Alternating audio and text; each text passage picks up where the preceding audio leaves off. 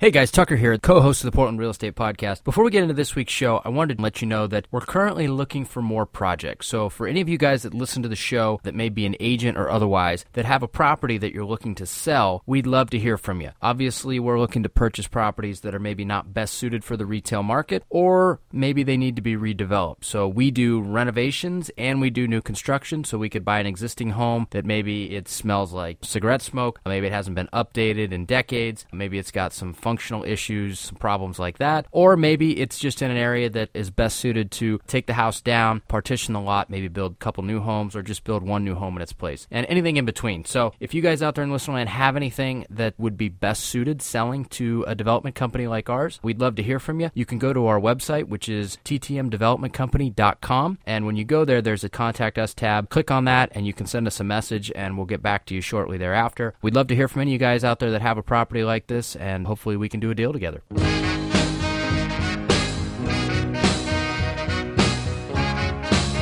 This is the Portland Real Estate Podcast, your number one place for anything you need to know about the Portland real estate market, along with in depth interviews from our local real estate industry experts. Now, without further ado, here are our hosts Tucker Merrihew from TTM Development Company and Steve Nassar from Premier Property Group.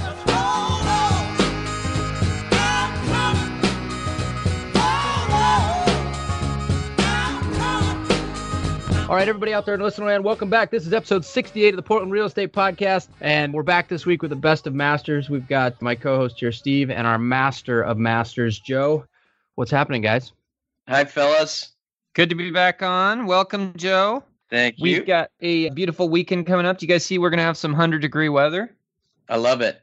I'll never complain about heat in Oregon. we might actually get a three-peat. We might actually string together like three nice days in a row. Wouldn't that be something? I'd love You know- it. You can't you know what beat Portland summers, you know?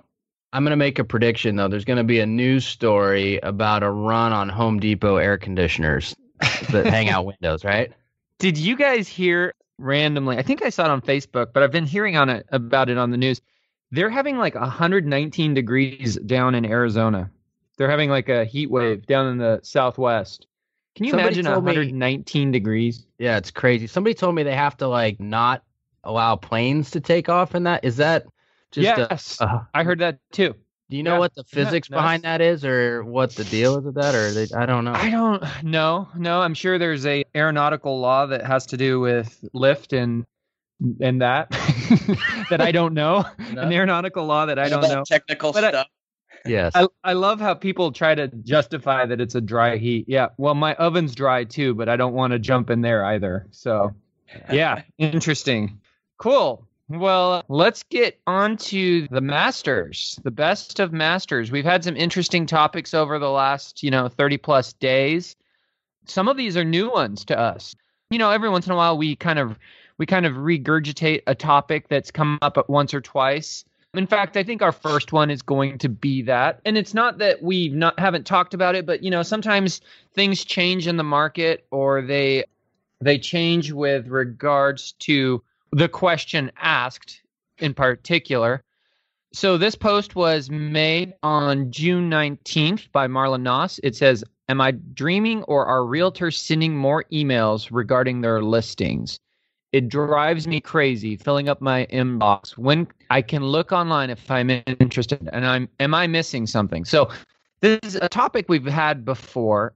I mean, I, I understand why she's saying this. I mean, I'm I'm not oblivious to the fact that agents are getting, myself included, and I would I would probably venture that I got probably as em as many emails as anyone. I I actually have in addition to myself, I've got two full-time executive assistants that man my inbox. And we've got a system down. It actually works pretty well. What we do is they're they're kind of the front line of my emails and then they're they're basically flagging I, moving to a folder is, is more accurate the ones that I need to be privy to. And so I mean I think I'm pretty fortunate in this regards that I I have front layer of filtration there are programs that do this for you. It's probably not as I think it's probably not quite as well as having it done manually by some people that you've trained. but they are automated. I know one of them, some another agent in my office uses or did use. I the last I heard from him, he liked it. it was called Sane Mail. The automated program kind of gets an idea and a feeling for what you're looking at, and then filters those into a certain inbox, and then pushes out of your site. Still there, but you don't have to look at it. You, it's kind of prioritizing the ones it thinks you're going to want to see. And I, I guess it did a pretty effective job of that. So I guess her point is valid. Okay, that she's getting a lot. We get that. That may mean you need to do to manage that. Now, the other question is should agents automatically stop sending those out? Do they never work? I disagree with that. I disagree with that. Does everyone work? No, I disagree with that either. But but uh, you know, I think we've said in the past the determination of success in this regards is not, you know, does every one agent that I send this to read it and need it and bring me a buyer. No, I mean, marketing in general is not based on a 100% return rate of return is success and anything less than that is failure. Personally, I use a, a program called Mondo Flyer. I think they do a great job of facilitating this for us. They take everything off our plate. They have an opt out button. If agents don't want them, they can opt out, and I don't have to worry about sending it to agents that don't want it. So there's there's one key, and I think that's an important component to this. I think agents should be respectful and try to have an opt out button. And look, if somebody doesn't have an opt out button, you can always reply and say unsubscribe or remove me. And it should in theory work the same way. If they're a, you know, if they're courteous agent, they have some kind of email list and they can pull you out of it and they should. And if they don't, that's a different conversation. But I do think, from my experience on the Mondo Flyers, you know, we see about a 10% open rate. That's the, the great thing about Mondo Flyers is we automate it through our system, our marketing platform. The, the marketing team does it on our behalf. And they give you analytics on the back end that tells you how many agents looked at it. You can actually see the email addresses of the agent that looked at looked at it, which is kind of cool. But we see about a 10% open rate. So if you send it to the nearest 4,000 agents, usually about 400 or so, give or take, open it does every time we do that result in a successful endeavor no but i get replies sometimes hey can you tell me about the which school this is in or you know something requests about specifics in regards to the property the other thing a lot of times it's really it's really great if it's a coming soon if you just got photos back you're going live on friday you send this out thursday it can kind of create an early buzz for the property before it hits the mls so to her point it hasn't if it hasn't hit the mls then I think agents are more appreciative of it. In this day and age, I mean, here's a question I would flip back on on some of these agents who who hate this stuff. What's the difference between this and the old school brokers open? I mean, you know, in the old days, you take a house live and and, and I, I, shouldn't say the old days. I mean, they're still done, and, and I, I think they serve a purpose, and they and I think the greatest purpose, in my opinion, is the the socialization of them and just getting to know other agents and and that component. But from my vantage point, this just is much more efficient. Hey, I'm taking this live tomorrow. 4,000 agents who are close to this. Here's some photos. Here's a virtual tour. Here's a brief description. It's coming to you from me. If you have questions, you can reply. If you have a buyer that's interested, you can forward it. Mondo Flyers create an unbranded version that can go out. And it's just really efficient. It sure is more efficient in my mind than me getting in my car and driving around to a few homes that may or may not work for my clients. And then once I get there, having to pick up the phone and call the client and try to describe it to them and say, hey, you got to get to this home. I mean, how much better for me to get a quick email, look at it and go, oh, this is coming on the market. I've got a client that is a match for that. Let me forward it to them. I do that. They go, yeah, this looks interesting. Let's schedule a showing for tomorrow.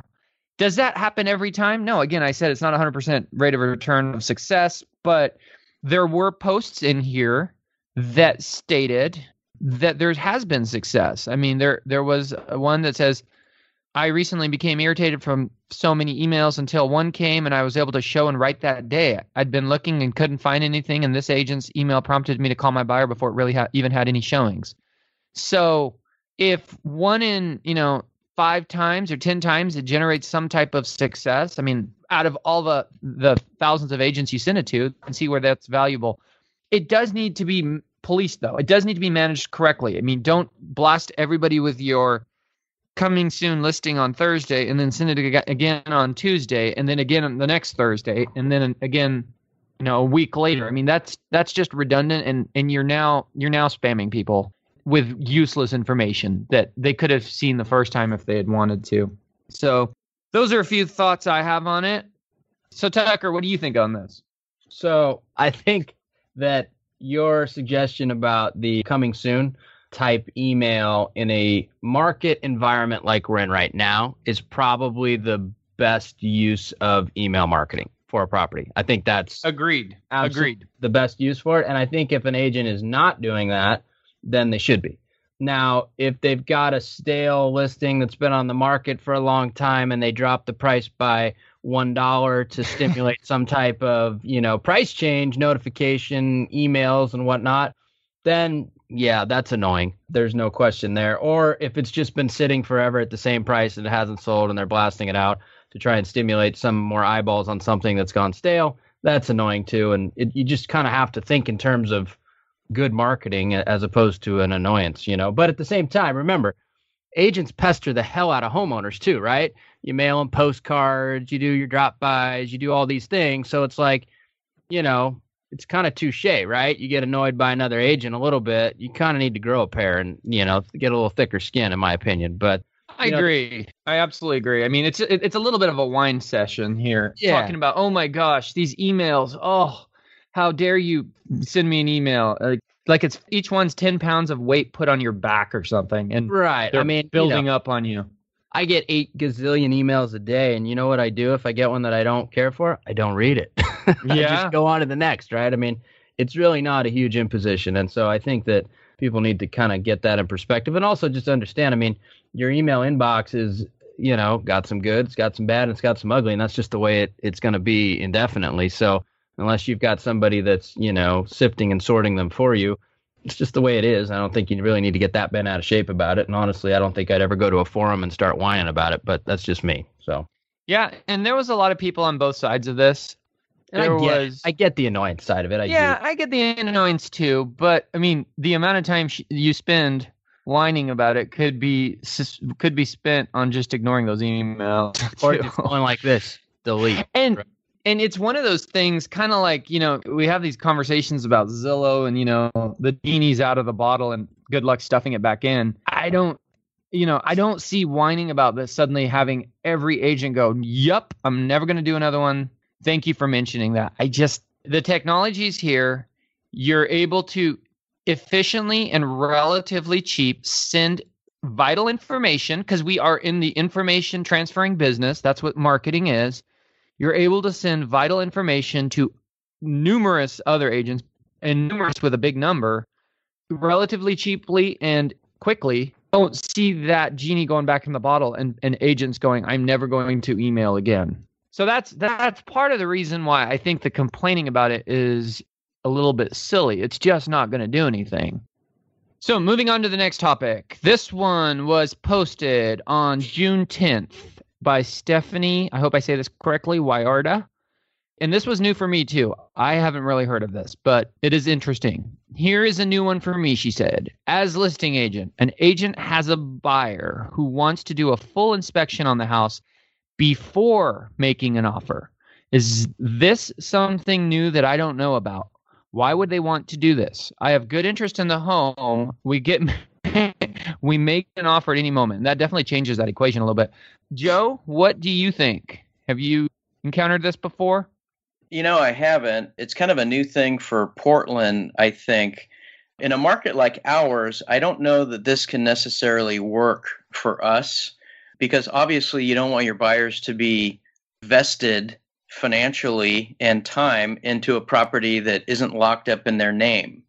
So in other markets, I can understand before they make an offer, they want a better understanding of the condition of the home so they can make an offer more reflective to what they already know.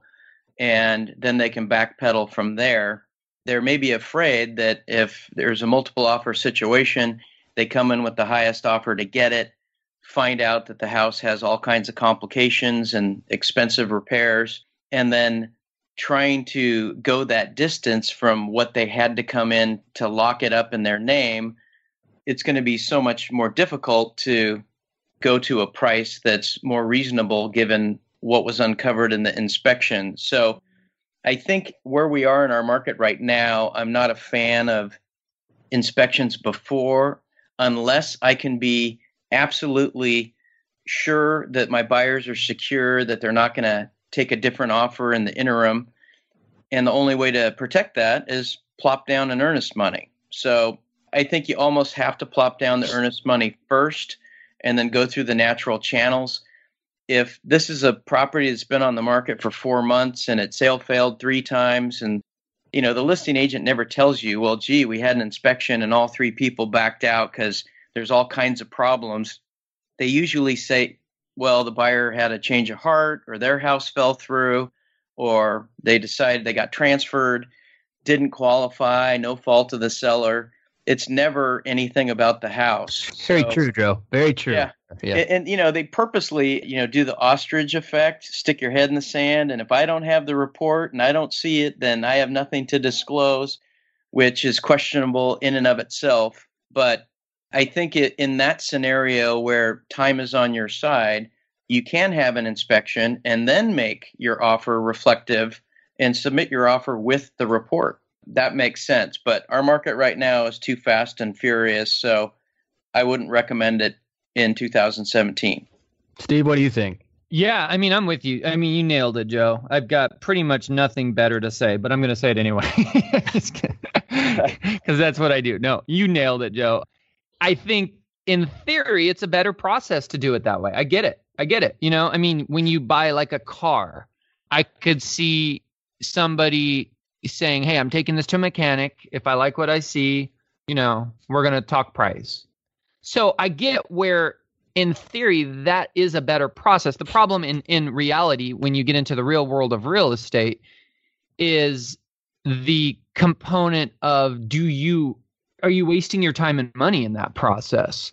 So we've we've kind of taken it backwards and it is the way that I think makes the most sense definitely in our market for sure because you've said, hey, this house is in contract. I now have the rights to buy it. So now let's go spend some money on it and let's take some time and, and energy and fully and thoroughly, you know, vet the property and its condition to determine the next round of negotiations with regards to the price or, you know, repairs.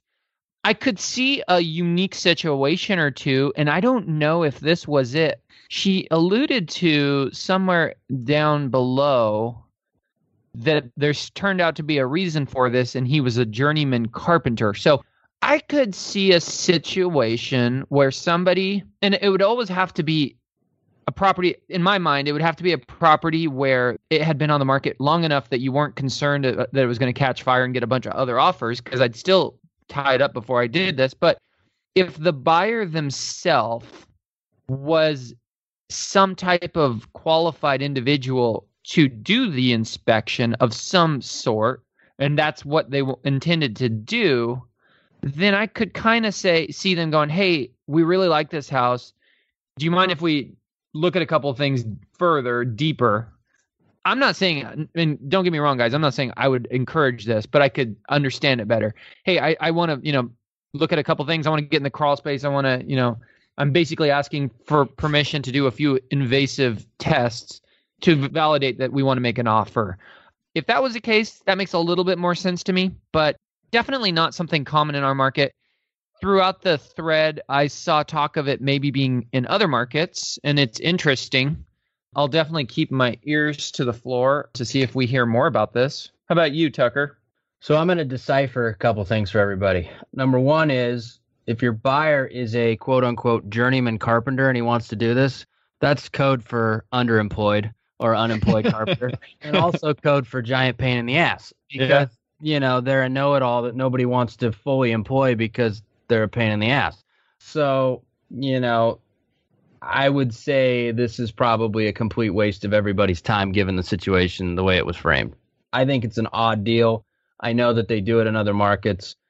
To me, it's just a wagon before the horse, unless it's a very specific situation where you want to know what you're getting into.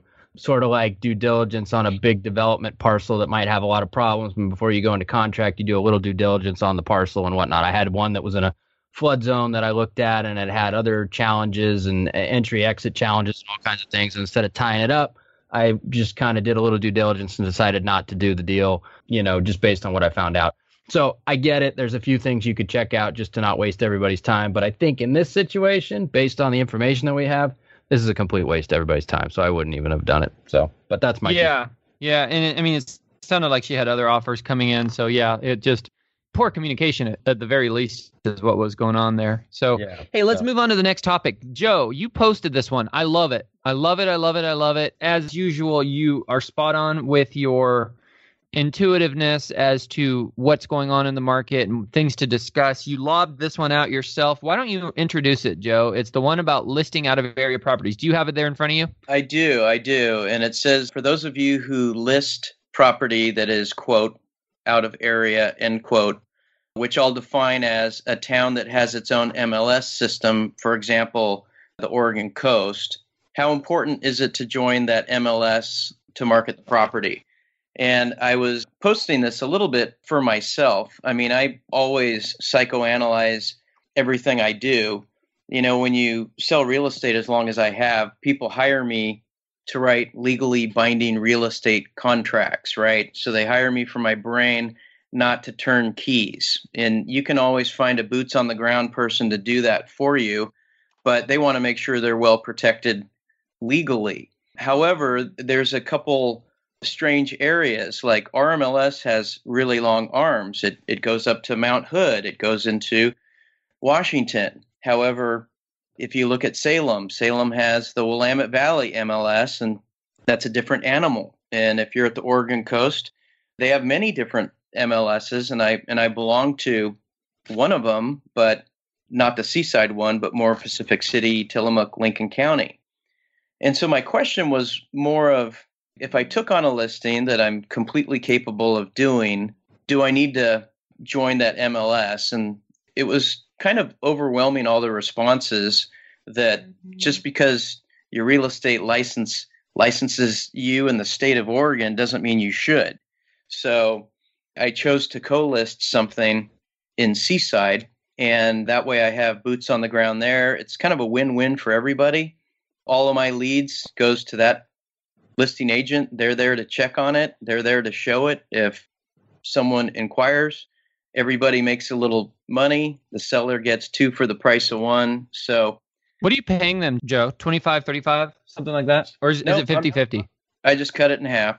You did? Okay. Interesting. Yep. And it was your lead, right?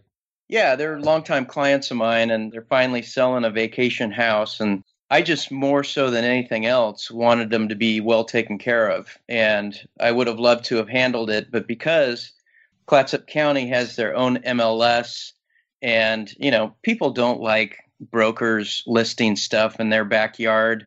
You know, you get a phone call that your sign has been kicked over and the key is mistakenly somehow disappeared from the lockbox and you sort of get blackballed a little bit. And I think there was enough of uh, disparity between what I could do with MLS and what Clatsop mm-hmm. County can do that I decided to to co-list. Now, there's a different scenario if I'm doing something in Cottage Grove or Roseburg or Eugene and it's a buyer and they want to buy a place. I think that's different because I'll go and look at the property myself and I'll write it up and I can find a reputable inspector, I could find reputable people However, the listing and marketing of it is a different animal. So I chose that route to co-list. I'm sorry, just so I'm, I'm following you, Joe. You're saying you wouldn't do this with a buyer, but you only would do it with a seller. Is that what I heard you say? Other way around. I would co-list for a listing where they haven't their own MLS and there's strange little rules and regulations they have locally. I wouldn't yeah. necessarily do it with the buyer. If it if a buyer was getting into something that was, you know, out of my field or just too foreign to me, you know, we want to conduct real estate within the realm of what you know. You get in trouble is when you're doing something, you know, you take a residential broker who's been doing it for a year and all of a sudden he has the opportunity to list a commercial property or industrial. you know, that's just a problem waiting to happen. But I've been around, I've seen everything. And so what I need to determine is each individual situation is different. Mm-hmm. I have listed stuff out of the area, it worked out just great. And I've sold buyers vacation homes and you name it, Black Butte, Sunriver, and it's all good. But you really have to analyze what's going on. And I'll tell you what, if I was a broker in Seaside, I would belong to the Clatsop MLS. I would also belong to RMLS. And anytime I have a buyer, I would check both systems because what's in one may not be in the other. So that's what I would do personally. Would you work with a buyer? I'm trying to understand that. Would you have worked with a buyer on the beach or in, in Eugene? Yeah. You would? How would you have facilitated showings? Well, I would I would do it. So buyer calls you up at four o'clock and goes, Hey, this place out in Cottage Grove, which I'm I'm assuming that's a two and a half hour drive can you meet me there tonight? And then you go there and open it up. And how would you open it up? And then if it didn't work, you drive home and then do it again next night? Well, no, it's more of this isn't someone like, hey, we want to buy a place at the coast in the next 18 months and our price range is between 200 and 350 and, you know, it's usually we found the place, we love it. We want to buy it and can you take a look at it and write an offer and then I will.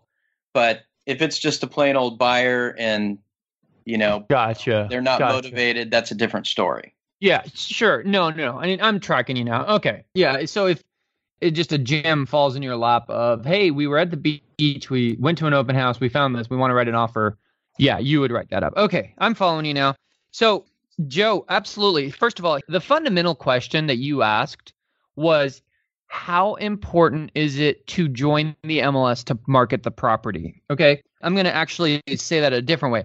How important is it to be in the local MLS to market the property? It's ridiculously important. You absolutely have to do it. I think you are doing a tremendous disservice and you did this, Joe. You you found a local person who had that MLS. I think you are doing a tremendous disservice to a seller if you sign up on the dotted line, shake their hand, and say, I am going to market you in the best possible manner I can, and then you knowingly do not put them in the MLS that every agent within a stone's throw of that house that is working with buyers in that area is in. You have to get into the local MLS. I see this I see this quite a bit within our company. I hear it. Usually it's newer agents that make this mistake. You know what messes people up, Joe? Do you know how RMLS shows all these areas? I think that trips up people. Like RMLS, if you go in there, it has Salem, it has Bend, it has the beach. Now, when you go do a, a search for homes in it, there's like, you know, 3% of the actual homes that are in those markets on for sale are in RMLS. And those 3% are typically and hopefully they're in the other MLS you know, in Salem, that's WVMLS, and in Central Oregon, I think it's C. I think it's Central Oregon MLS, but I, I'm I'm forgetting now. And then the ones on the beach. So somebody hopefully has put it in the local MLS, and then they also simultaneously put it in RMLS for whatever reason. Maybe they are here, maybe they they are there, but they have access to, and they're like, hey, the more MLS is the better, which isn't a terrible strategy. But I think it messes people up. So newer agents oftentimes they'll be like, "Oh, my my cousin or my my buddy wants to sell their beach house. Let me do a quick search. Oh yeah, the beach is in here. I can list in the beach." Well, yeah, you're putting in an RMLS for the beach, but no one at the beach is using that MLS. No agents are. So you will get it onto and actually this was part of the comment. Somebody made a comment about whether that makes it on the Zillow or not. And I'm not sure the answer there because I think if you don't even get it on the Zillow, then you're you're even that much worse off. But even if you get it on the Zillow, if you're not in the local MLS, no local agent has any instructions or any idea how to show the property. And beyond that, they don't even have lockbox. You don't have a lockbox. So are you simply putting it in RMLS? It just you can't do it. People, it's not it's not something that can be done. What Joe did here with his is absolutely the way to go. I too, Joe, have listed some out of area properties. I actually work with a builder in Salem. Now, when I first started doing some Salem business, and by the way, Salem's not that far. If you hop on a, in a car from Lake Oswego, you can be in Salem about as fast as you can get to Vancouver with, you know, normal traffic. So it's a little bit closer market. It's kind of crazy that it is a different MLS, and I wish it wasn't because I think somebody even made a comment here on this thread that as Portland grows and gets bigger and more expensive, a lot of buyers are probably going to especially out of area buyers who are maybe th- thinking, "Hey, let's move to Oregon," but oh my gosh, Portland's average home price is north of 400,000 whereas Salem's is 250, just under 300,000. You're going to see more people jumping to that market, but as I was saying, I done business to there. I worked with sellers. I have a builder down there. When I first started that, I teamed up with an agent down there who was my boots on the ground. Love that expression because I, I agree with it. It's it's powerful to have somebody who is right there that when a lead comes in that says, Hey, I want to see this, you know, in two hours, you can pick up the phone and call them. They're incentivized. They're going to get a percentage of the, the commission when it closes. Well, and they're also there. They can they can try to represent the buy side and, and work that angle too if they want on a lead that comes directly to you. They also can be available if you need to ship flyers to somebody, if you need if the uh, seller had has a need that somebody needs to go address within a short window. Like you said, Joe, it's you know, our clients come to us for our expertise, possibly even on our marketing, because you can facilitate in some of these markets, even the beach, you can send a great marketing crew from Portland there and you know, in a day hour and a half each way and and you know a few hours in between they can roll out a marketing presentation very similar to what you're doing here that nobody on the beach is doing by the way. I mean most of the agents on the beach and in some of these outlying areas you know most of them aren't using drones they're not using video they're not using possibly 3d technology so you can really do a great job for your sellers you can get the marketing there you can be the expert that is helping negotiate and guide them through. But having somebody there on the ground that is close by and has the MLS, and when you do that, like Joe said, obviously you, put them on a, a portion of the commission. I would probably even put out there, guys, that it doesn't have to be 50%. I think I mean, I think that was generous of you, Joe, but I've done it in the past where it was like 35 or maybe 40% that you pay to them. The idea being, hey, I'm doing the marketing, I'm the the primary list, you're the co-list, and it was my lead. Assume, you know, typically it's going to be your lead that you found, so there's a little bit more value in that for the two parties and the equitability of it. I think that's a great way to do things. You know, when I have listings like that, it usually isn't, I'm not marketing for them. And if I get a listing like that, I'm not trying to get all the neighbors. This is more of a situation where it's a one off where a client here has a second home or, you know, a friend or personal, somebody personally that reached out to you and said, Hey, I want your help here. And you're able to facilitate it. But hey, you Steve, did that the right way, Joe. Think, a lot of people don't do it that way. They just try to do it all themselves and they, they cause a lot of problems. I think you made some good points, but I think that we're going to wrap up your 10 minute guitar solo. And I think we can move on to our more spicy questions here that were put on here. All were good points, uh, all in good fun, obviously.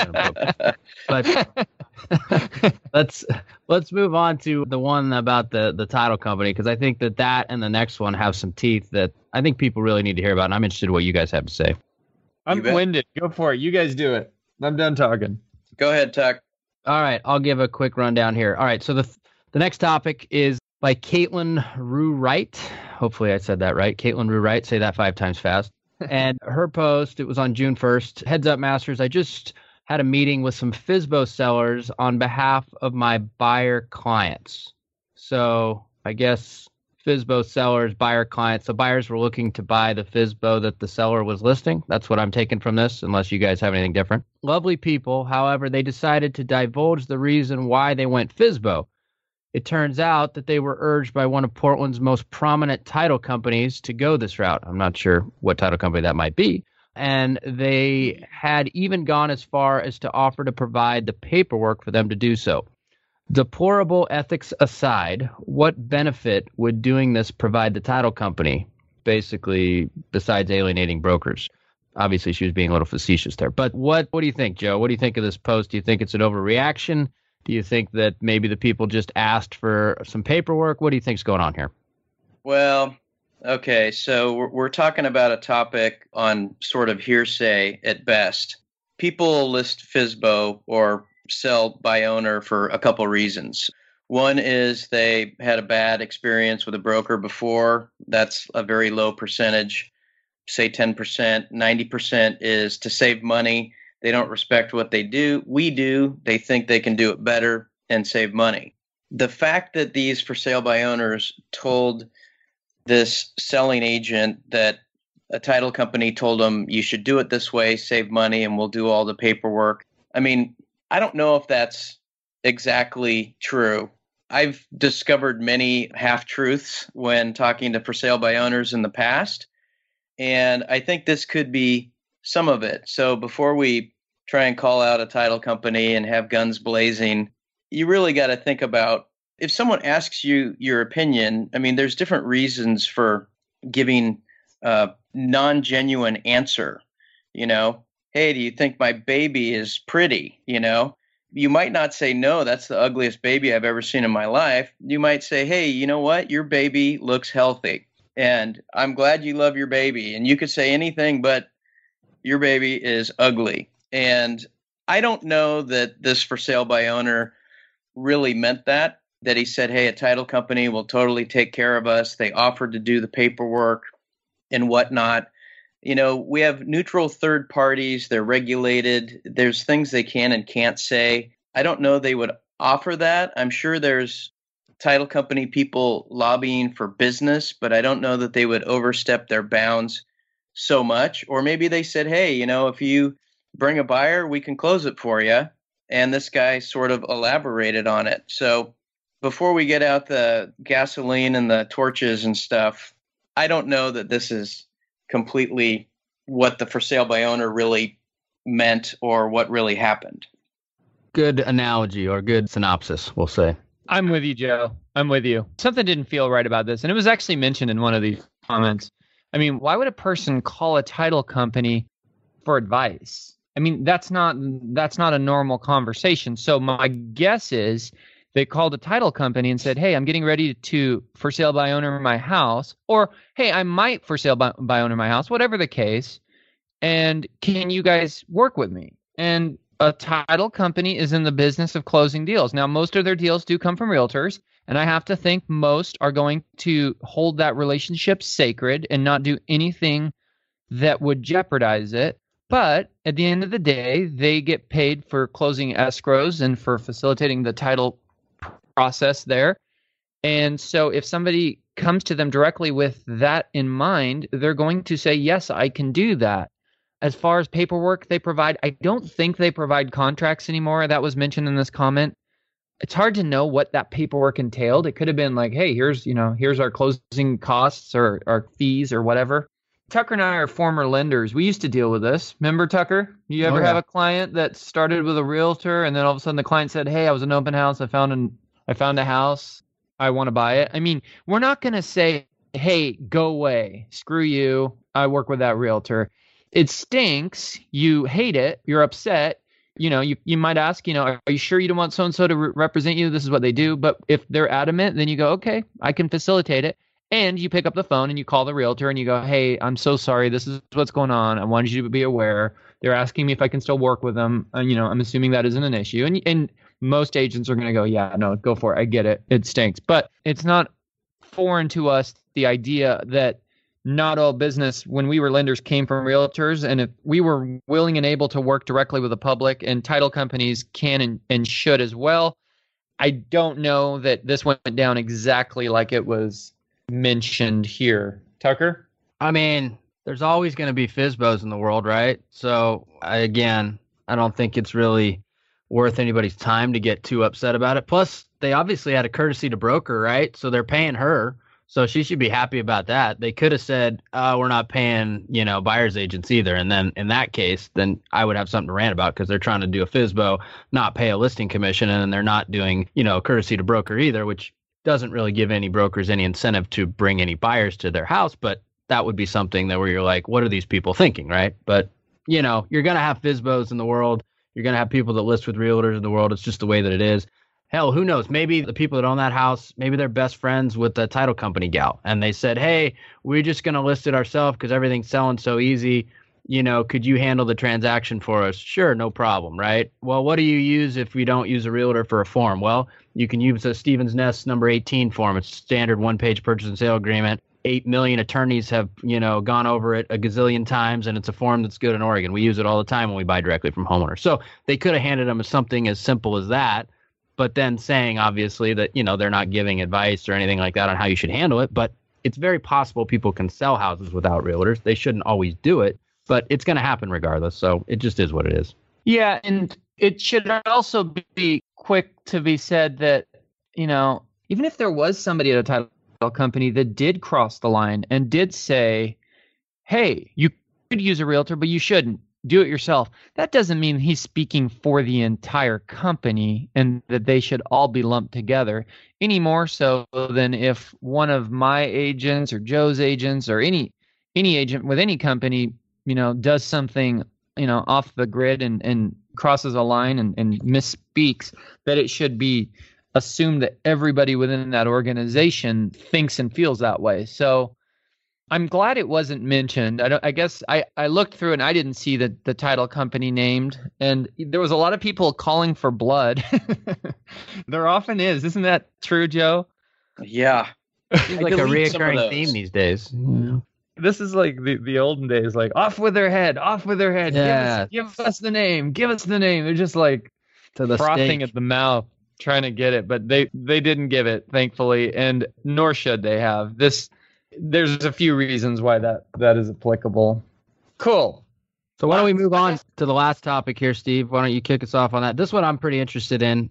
It sounds like something that maybe you guys have probably both ran into over the course of your tenure in real estate as well, or I'm sure you probably have to some extent. But maybe kick it off here, Steve. And uh, yeah. So this was by Aaron Warren, May 30th. Hey, Masters, I need some advice. Your comments are appreciated. I have a buyer who wants to make an offer on a property.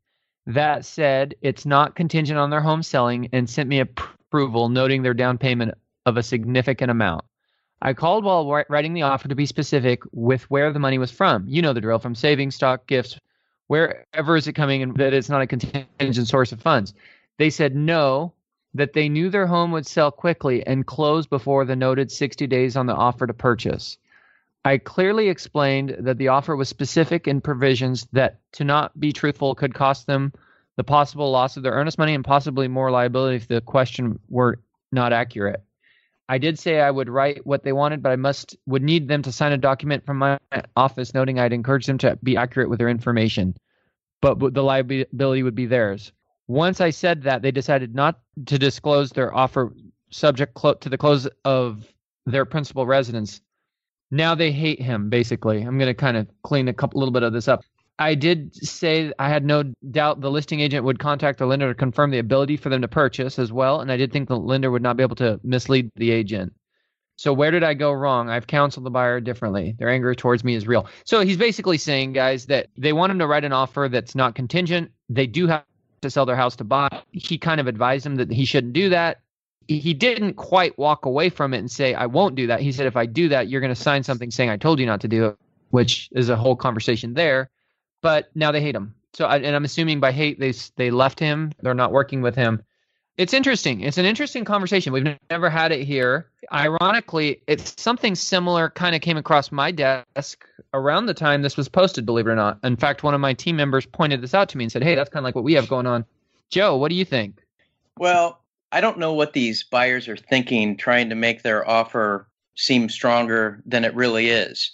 And it's two things why they would potentially do this and why they would think that their very own broker wouldn't ferret it out to find out the root of it. And if that person didn't, why the listing agent wouldn't call and talk to the lender and find out everything. I mean, you have to disclose in your offer if you're getting gift funds, it's contingent on a house recording, selling stock, borrowing against a 401k you have to say all this stuff. If you make an offer subject to the successful recording on your house, if your transaction explodes you are obligated to tell the people that you have an offer on their house that your transaction failed and you need to renegotiate. You can't just, oh, our buyer's walked, let's get a new one real quick. That's relevant stuff. And I mean, there's ramifications to that. I don't know, you know, I'm not an attorney, but I imagine you can get sued for tying up someone's house and the opportunity lost of other buyers and you know non-disclosure i'm i'm sure there's a whole bunch of fire and rain that could come down on you for for not doing it right something i don't agree with here is if your buyer is doing something shady you're like okay i'm going to do it but i have indemnity but let's do this shady offer but if shit hits the fan i'm out of it i mean i don't think you're you're wrapped in bubble wrap, even if you have that signed in the on the dotted line. Doesn't that make so, you an accomplice at that point because you're yeah. aware of your wrongdoing? yeah, basically. So, you know, at least if you didn't have that, you'd like be able to go, "Oh, you I didn't know you had to sell a house when you we wrote that offer." But yeah, yeah. you've definitely put it out there. Good point, Tucker. Go ahead, so, Joe. You know, I just I had an offer on something the other day, and I called the broker and had a conversation, and I asked difficult questions. When did you first talk to this person? And then how long was your conversation?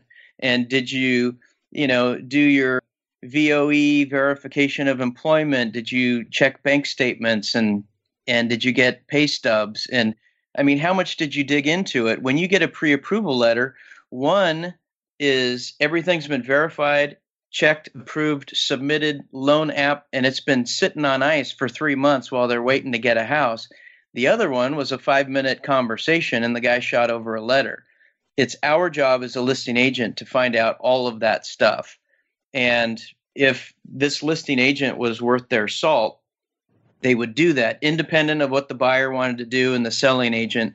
It's the listing agent's responsibility to make sure that that that's legit. And I mean that's why if it's cash, you ask for proof of funds, and if it's not cash, you know there's that line in the earnest money that says additional cash is coming from X.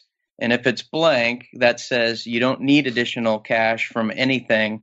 You can buy it just just as is where is. And so at that point I probably would have had a strong conversation to say you do it right or I'm not your person.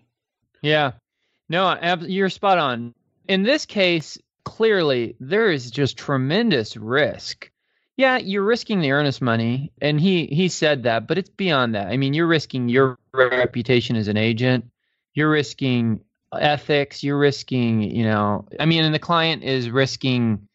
I'm with you, Joe. I don't know exactly if the, how that comes back on them as a lawsuit, but definitely as the agent, you've got things to be aware of. I mean, if I get where if the stars line up, this could have gone great, but the stars don't always line up, and with 60 day window if your first deal falls apart, you know, heaven forbid, three weeks in, you're not going to get that closed on time. And what the heck are you going to say to the to the other side? And you're going to have to come clean.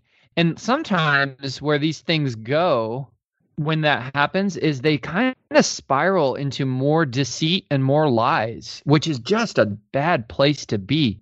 You know, then they're suddenly like, well, I can't tell them that we were trying to sell a house, so I'll call the lender I'll tell him to call and say that he's running late on the loan and maybe right. that'll buy us time. And, and then you're trying to rope in other people and the whole thing just spirals into a ugly, ugly mess. It's just it's not a great situation. I will say this. Doing this is exactly why people hate realtors. Because yep. you're you're not a professional. You're just an accomplice idiot, really, because it's your job is to drive the train, right? And so the one thing that really drives people crazy about realtors sometimes is that they're yes men and yes women. You're driving the train, not the client, right? You're supposed to be the professional. You're supposed to tell them how it works. When somebody says, I want to make an offer and I don't want to say it's contingent, but it's contingent, you say, well, guess what? That's not really how the game's played, right? So I really hate it when I hear people say, they're mad at me. And it's like, well, shit, they're doing it wrong. If they're going to be mad at you because you told them they're doing something wrong, it's like telling your kid that they're doing something wrong and they're mad at you because you told them that they can't do that, right?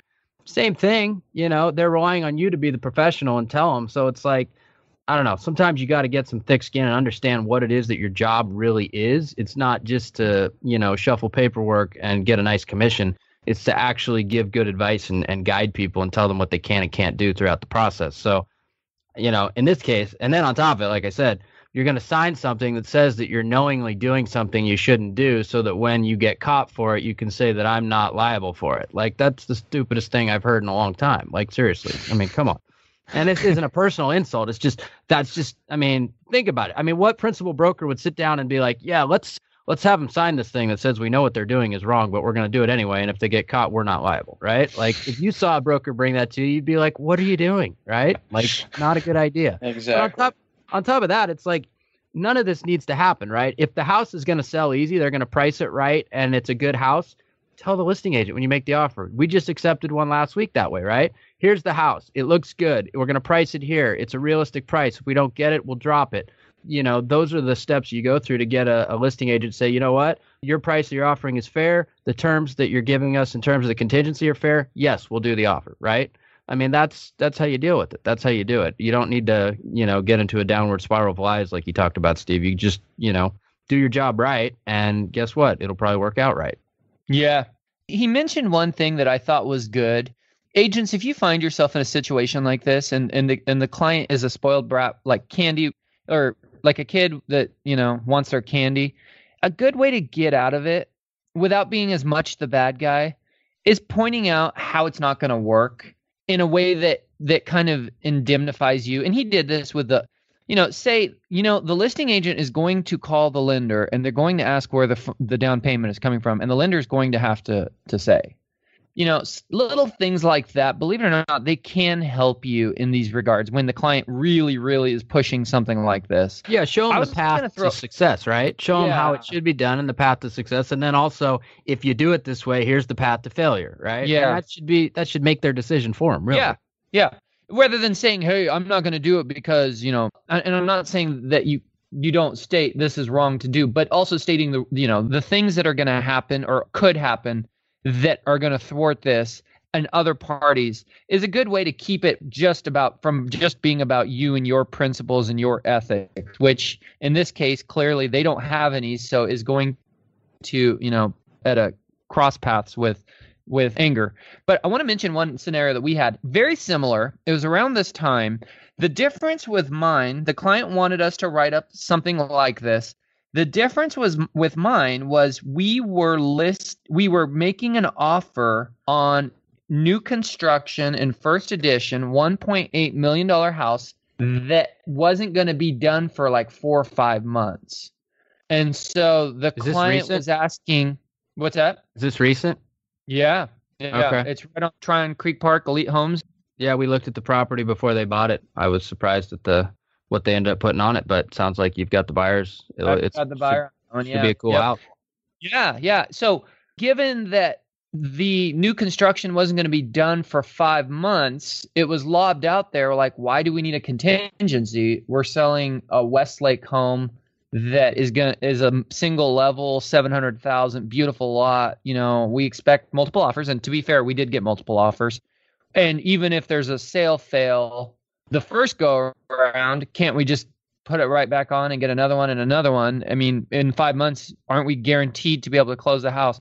We talked about this internally and ultimately decided, you know, made the right decision, even though, yeah, we're probably guaranteed a path of success here.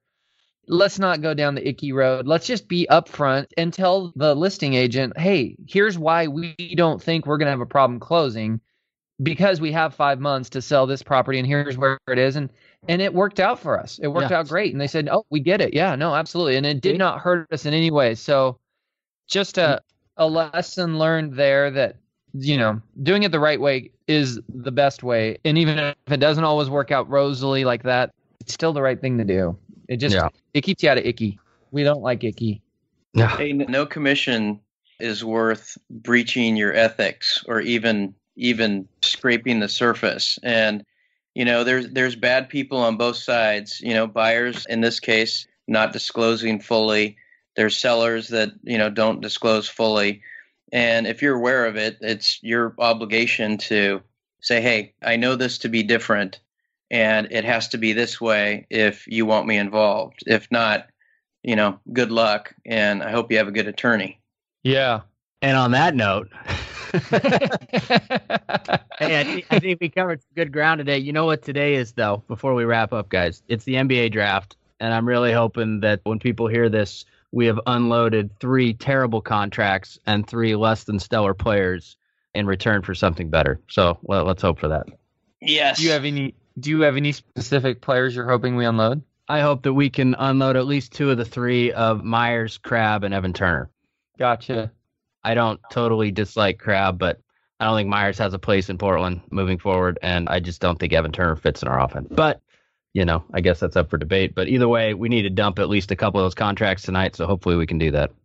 Yeah. yeah. Cool. Well, we'll be watching and uh, and rooting and hoping. I know you you're a little in the more in the know on that stuff, so I like to to see what you have to say, and I'll I'll be following it closely. Yeah. Joe, cool. Thanks for joining us for another episode, Mr. Master you. of Sorry. Mastery. Sorry for the technological troubles. I'll update all my stuff, and hopefully we won't have this again. We'll Not a problem. You. Not we'll a problem. You just this once, so Maybe Yeah, I have the worked ransom virus. maybe, Yeah. hopefully not. We might be back after July 4th, right? Would be Yeah. my guess. Yeah. Probably after the fourth. You guys will hear this in the rear view. So yeah, we'll be back after the fourth with another episode, which will be number sixty-nine. So we'll see you guys sometime after the Fourth of July. Well into summer. Have a See good ya. one, guys.